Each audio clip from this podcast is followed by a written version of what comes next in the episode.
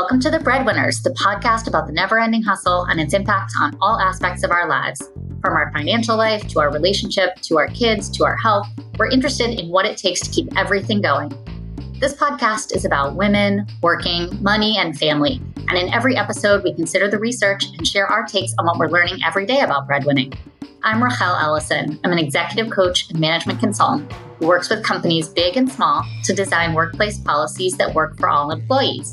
And most days, I'm joined by my co host, Jennifer Owens.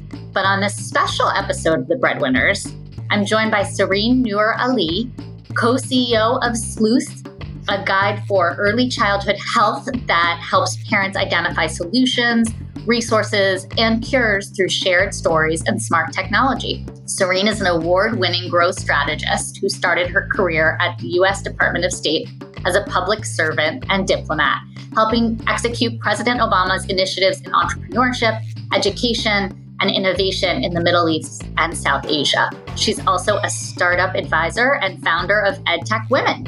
I am very happy to have you here today, Sehreen. Welcome. I'm so happy to be here with you, Raquel. It's like a culmination of so many years of friendship coming back to this. So thank you. It's an honor to have you. So, I want to start by talking about a powerful essay that you wrote about being a mom of a child with special healthcare needs in The Riveter. I'd love to use that as a starting point. So, you wrote, Mothers of CSHN are not an acknowledged group of caregivers. Whether our child has asthma or is autistic, Many people dismiss our child's health journey as we fight to get personalized care in health and education systems. We balance this existential need to be seen with the counterweight of fending off stereotypes and finger pointing. The mountain of bias and nonstop advocacy is even harder to climb if a parent or child is a person of color. And you note that 20% of children in the US have an ongoing health issue related to physiology, development, behavior, and or mental health and this percentage is rising. Yeah. So, can you talk to me about where does this invisibility that you're referring to stem from? Oh, it's such a good question. I think the invisibility is tied to parenting culture and this idea that when we're parents, we have to produce perfect kids, or at least pretend that we're perfect kids, and maybe that, you know, and maybe you know because it's this i you know maybe it's this idea that we're in charge of them right?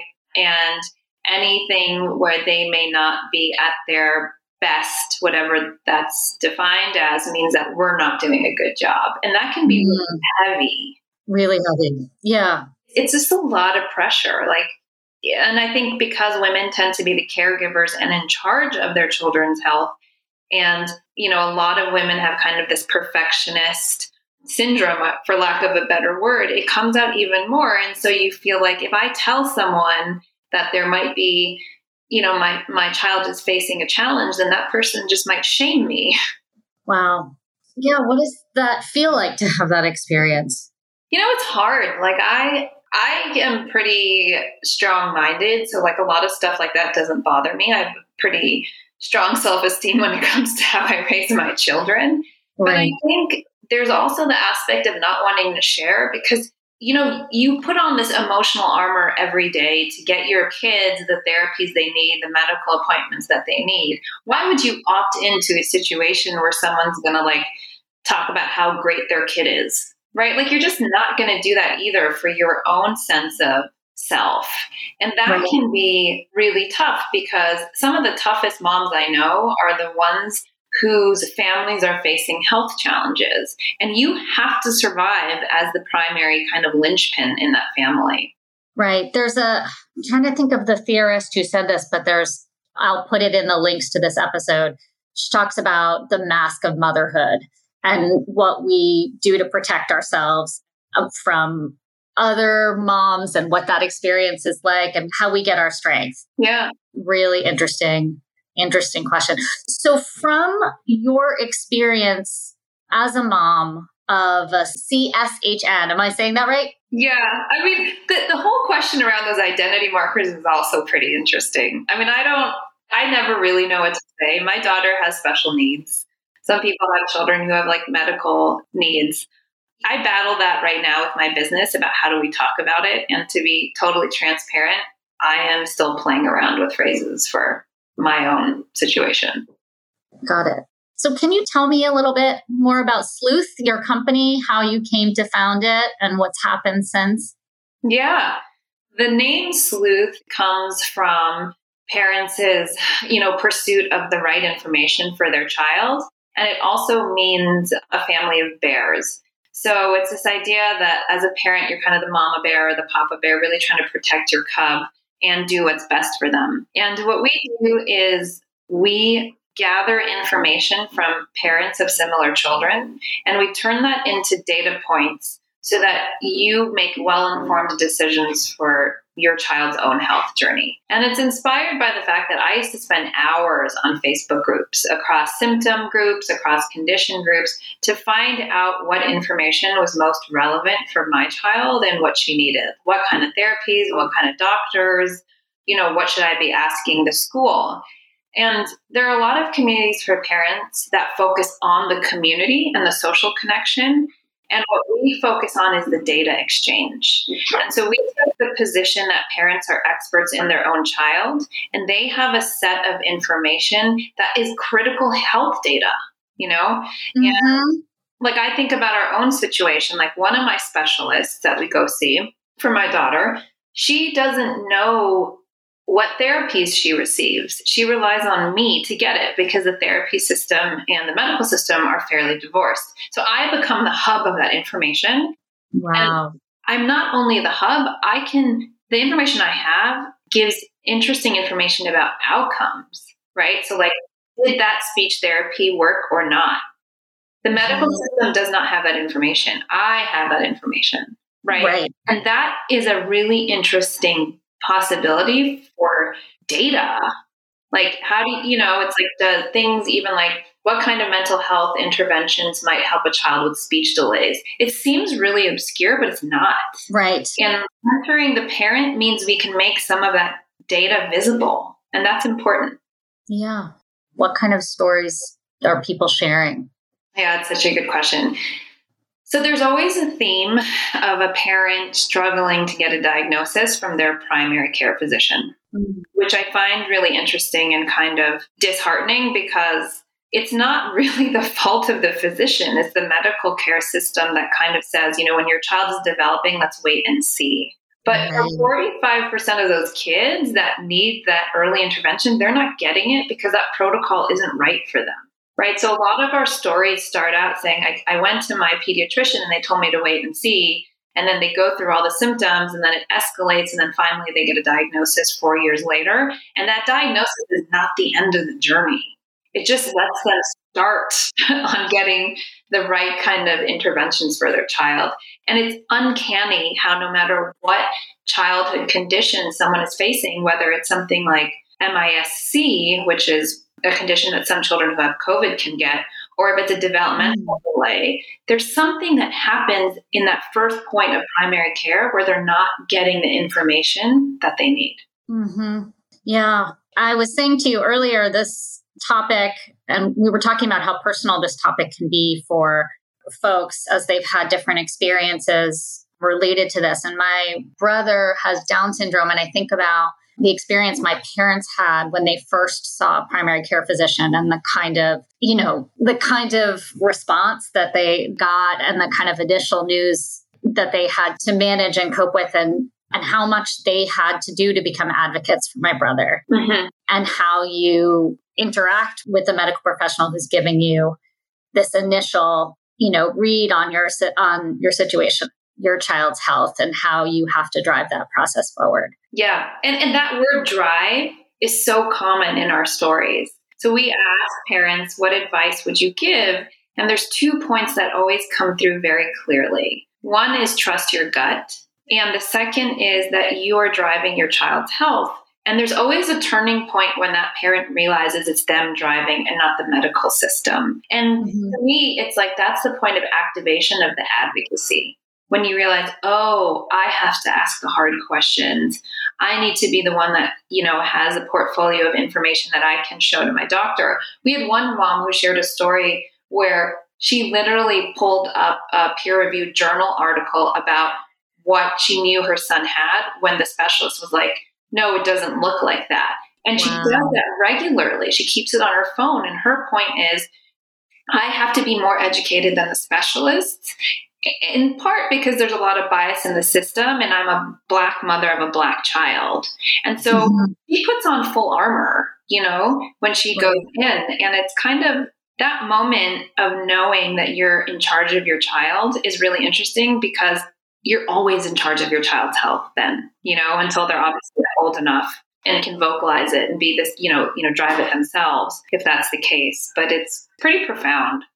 Yeah Wow. It sounds like, you know, I know you said this was less, you had found that when you were going online and seeing these other groups that there was this social component.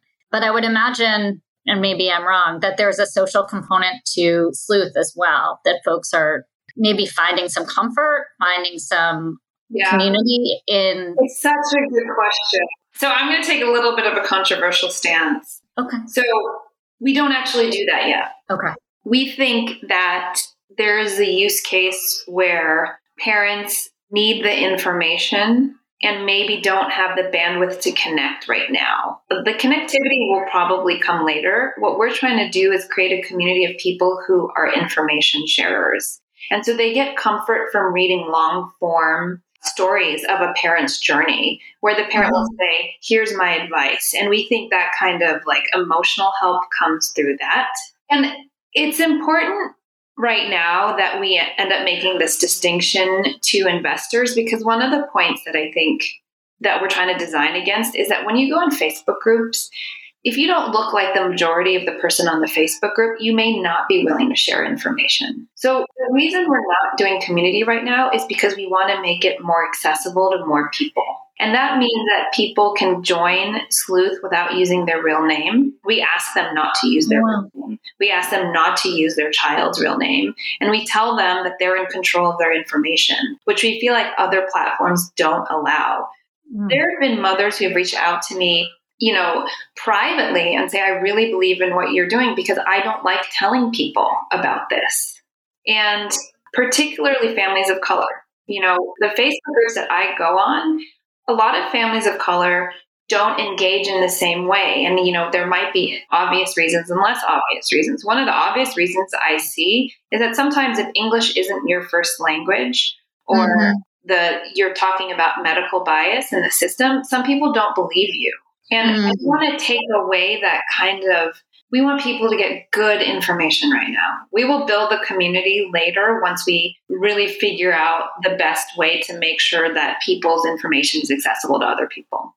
Got it. Can you talk a little bit more about the experience of a parent of color, a parent of a child of color in the system and what how it differs?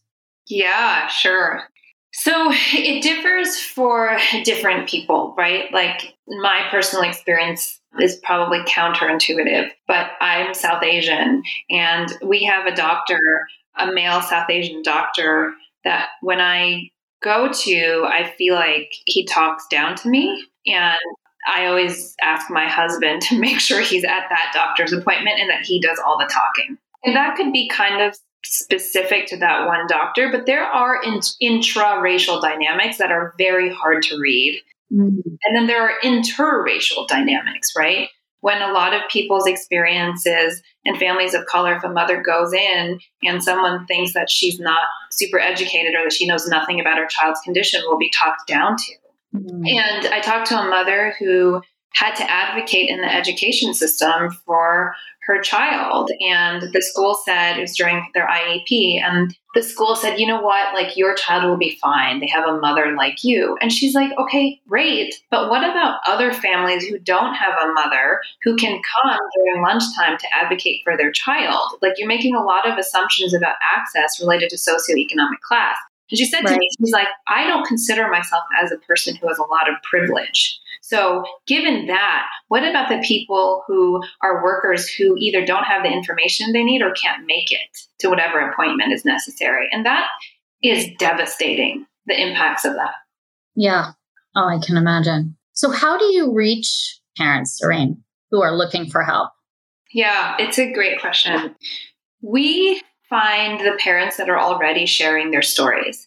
So I think, you know, they're just, for a lot of us who go through anything hard, anything hard, there's this idea that I want to make meaning out of my story and I want to help someone else. And so we try to tap into that where parents are already sharing their stories and we ask them, like, when you come on Sleuth, we can amplify the story that you're already sharing. And the nitty gritty details are critical for another parent honestly, like I posted to Upper East Side Moms, which is a very large Facebook group in the New York area. And, you know, I, I'm obviously not going for diagnostic advice to a group and but I got guided to the right specialist. I asked the specialist the right questions. And so we ask parents to share that kind of information, right? You don't know what diagnostic tool your child needs. I had no idea that I should have asked my doctor for this one diagnostic tool until it was suggested to me on this Facebook group and is what eventually got me to that diagnosis. Wow. And so it's that those details are critical.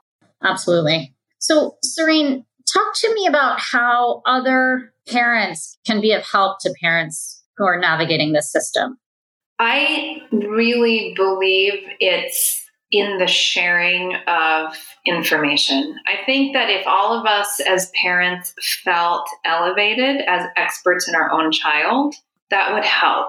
You know, saying, mm. wow, you have this experience that's rich and I understand where you are, and let's like talk about what other resources there might be. And I think, you know, I'm going to extend that a little bit more to parents of kind of typical children helping and making visible parents of special needs children. I think that's really important. I think the language that we use about inclusion is critical. I, I, keep going down to this phone call that I had with someone that I used to be very close to. I'm very private about our personal situation because I don't know how it'll be received. But this person was very close to me, and I told her, you know, like I'm really stressed out that my little one has a speech delay and this and that. In the same conversation, she told me how advanced her child is verbally and how wow. upset she was that her child didn't get to jump a grade in this thing. And like that left me so broken. You know, like this wasn't mm-hmm. just someone. This was like a really, really close friend. And I think what mm-hmm. it left me with was why am I not visible to you? Like, stop calling me. Like, you know, I think the word, the sentence that that person used was like, I just don't know how you can do it all. Like, if my dad had died and then my daughter got diagnosed, like, I just couldn't do it. Mm. And it's like, it's 2021. You know, that kind of language is that you just don't do that. Right. Yeah. It's amazing that people feel like they can kind of qualify your experience that way and talk about really and that hero worshiping is it hides and makes people hide. You know, like I remember when I used to work at the State Department, I had the good fortune of working with a lot of people from the Department of Defense who were veterans. And I had learned that a lot of people felt like they were being hero worshiped, and some of them felt like there was just a lot of pressure. And, you know, on a lot of the special needs Facebook groups I'm on, moms are saying, don't call me a superhero. Right. Like, don't, don't tell me that God did this for a reason, even if that person may believe it, sure. But right. what you're doing is saying that somehow there's something in me that makes me more innately capable of dealing with this experience, which is, and what people want is just to be made visible and accepted for where they are. Absolutely. Which is also why, you know, the, the terminology, back to the, the, you know, earlier in our conversation, that's why I struggle with the terminology because I want our experience to be accepted with the humanity that it has. I want my daughter to be, you know, accepted with the humanity that she has. It's complicated, right? Like I want her to define her story. Mm-hmm. And I think that's what people want. They want to define their story in their own words. Absolutely. Well, thank you for creating Sleuth. I'm excited for folks to learn about it and explore it's really exciting. And thank you so much for joining me today here. I'm so thank glad we got a chance to talk about this. Likewise. Thank you for creating the space. It's amazing. Of course. Of course. And thank you. I want to thank all of our listeners for joining us today and learning about sleuths today on the breadwinners. Whether you're a chance or a choice breadwinner, we hope you've enjoyed the time you spent with us and that you'll share your own story at thebreadwinnerspodcast.com. How are you making it work? We'd love to know. Please remember to subscribe to our podcast and to rate and review it. Let us know what you think about the breadwinners. Help us tell the stories that mean the most to you. And until next week, keep hustling.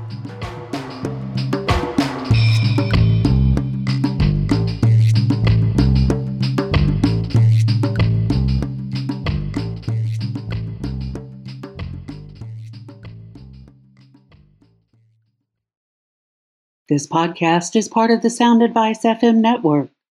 Sound Advice FM, women's voices amplified.